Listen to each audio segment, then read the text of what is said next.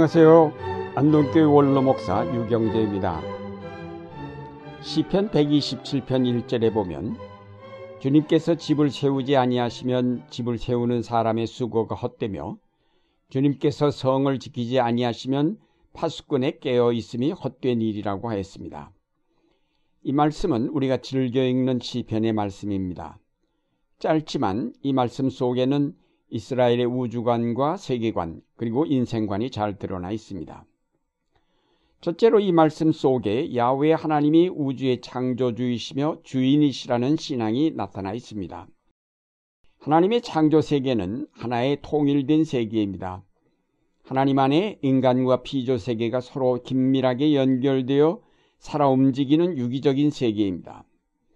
눈에 보이는 현상적인 존재만이 아니라 눈에 보이지 않는 영적 존재들까지도 다 함께 하나님의 세계 속에 유기적으로 연결되어 있습니다.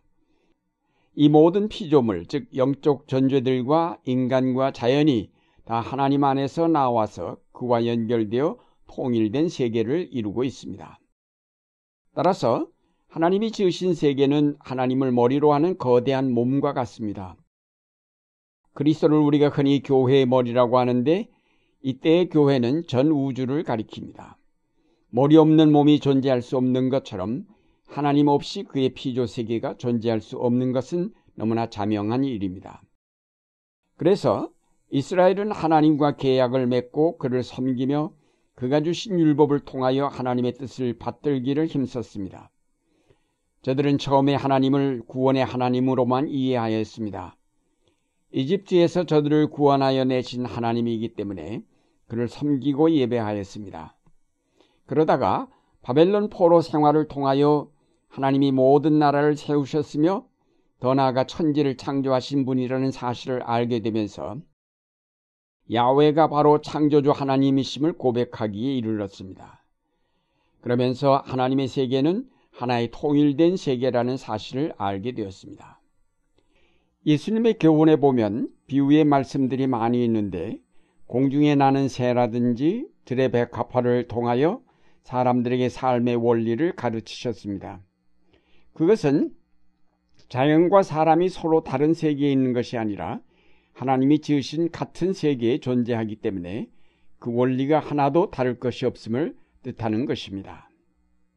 사도 바울은 이런 창조 신학을 발전시켜 하나님의 아들이신 예수 그리스도는 만물이 있기 전에 계셨고 그로 말미암아 지음을 받았고 그 안에 있으며 따라서 그가 만물의 으뜸이시며 교회의 머리가 되신다고 하였습니다. 이것은 하늘과 땅에 있는 만물이 다 하나님 안에 연결되어 있는 유기체임을 강조한 말씀입니다. 과거 기독교의 창조 신학은 이런 성경적 창조론을 올바로 이해하지 못하고 모든 것이 하나님께 지음을 받았을 때 하나님 따로, 인간 따로, 자연 따로라는 신학을 발전시켜 왔습니다. 그러나 파괴되어 가는 생태계를 보면서 신학은 지난날의 잘못을 회개하고 각각 독립된 존재로서가 아닌 유기적으로 연결된 하나의 세계임을 고백하게 되었습니다. 둘째로 이 시편의 말씀은 이런 하나님의 통일된 세계를 부인하면서 하나님 없이 이룩되는 인간의 세계에 경고를 주고 있습니다. 사람들은 이런 통일된 우주관을 버리고 그 세계를 나누어 새로운 구조를 만들었습니다. 하나님과 영적 세계를 비과학적인 세계로 우리 인간의 세계와는 별개의 세계로 떼어냈습니다.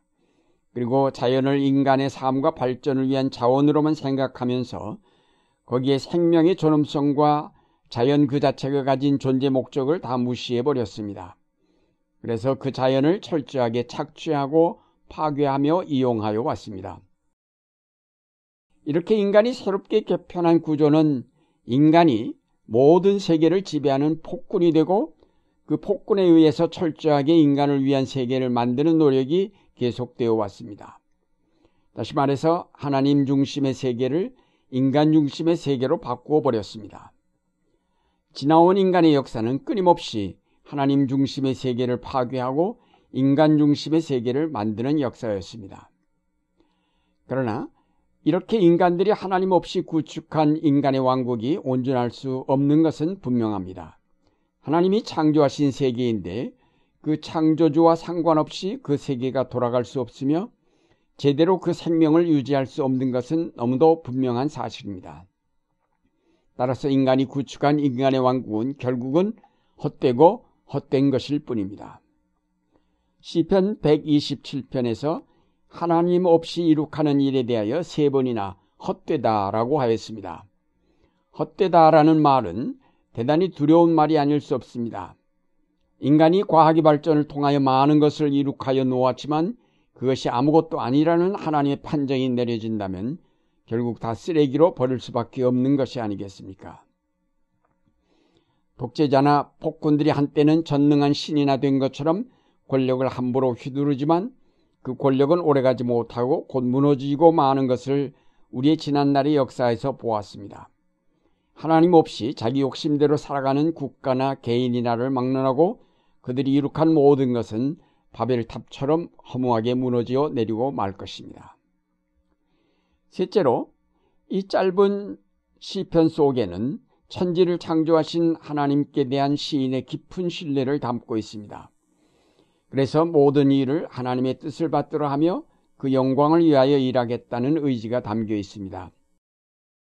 하나님께서 집을 세우지 아니하시면 세우는 자의 수고가 헛되다라고 할 때에 흔히 사람들은 그러면 우리는 하나님만 믿고 아무것도 하지 말고 가만히 있으면 되지 않겠느냐라고 생각합니다. 그러나 이 말씀의 뜻은 그런 것이 아닙니다. 집을 짓고 성을 지키는 일은 우리의 몫입니다. 그러나 집을 짓고 성을 지키는 모든 일을 하나님의 뜻에 맞추고 그 은총을 기다리라는 말입니다. 인간의 욕망은 바벨탑을 하늘 꼭대기까지 닿게 하는 것이었습니다. 그러나 이런 인간의 욕망은 하나님의 뜻과는 멀었습니다.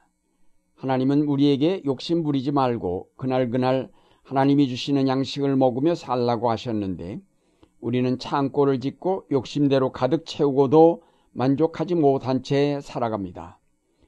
작은 것이 아름다운 것이라고 일깨워 주시지만 인간의 욕망은 큰 것만을 얻으려고 애를 씁니다.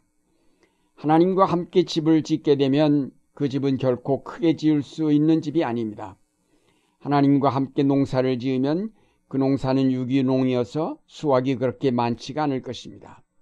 하나님과 함께 장사를 하면 이익을 조금밖에 남기지 못할 것이고 남기는 이익은 또 가난한 사람들에게 나누어 주라고 하시기에 결국 자기 먹을 것밖에 남을 것이 없는 장사가 될 것입니다. 하나님과 함께 정치를 하면 작은 나라가 될 것이며 정치인들이 모습처럼 국민을 섬기게 될 것입니다. 하나님과 함께 기업을 하면 대기업은 하나도 없을 것이며 중소기업들이 활발하게 살아나 이 나라의 경제를 안정적으로 이끌게 될 것입니다. 하나님과 함께 목회를 하게 되면 작은 교회가 되어 서로 사귀면서 사랑으로 뭉쳐진 공동체를 만들어가는 목회가 될 것입니다. 하나님과 함께 세우는 가정은 이웃과 더불어 나누며 화목하게 살아가는 가정이 될 것입니다. 한마디로 하나님과 함께 세우는 모든 일은 하나님의 세계 전체를 생각하면서 거기에 맞추어 작게 최소한도로 이룩함으로 피조 세계가 파괴되지 않으며 사람들이 더불어 살아가는 세계, 그래서 마침내 하나님이 지으신 하늘과 땅의 모든 피조물이 평화롭게 살아가는 하나님의 나라가 이룩될 것입니다. 사랑하는 여러분, 지난 정권들은 하나님 없이 나라를 세우며 정치를 하였고 경제를 이끌어온 결과 우리는 참으로 어려운 시기를 거쳐왔습니다. 이제 지난날 우리의 모든 욕망을 버리고 겸손하게 하나님께로 돌아가 그와 함께 집을 짓고 그와 함께 나라를 세우며 그와 함께 경제를 만들어 가야 하겠습니다.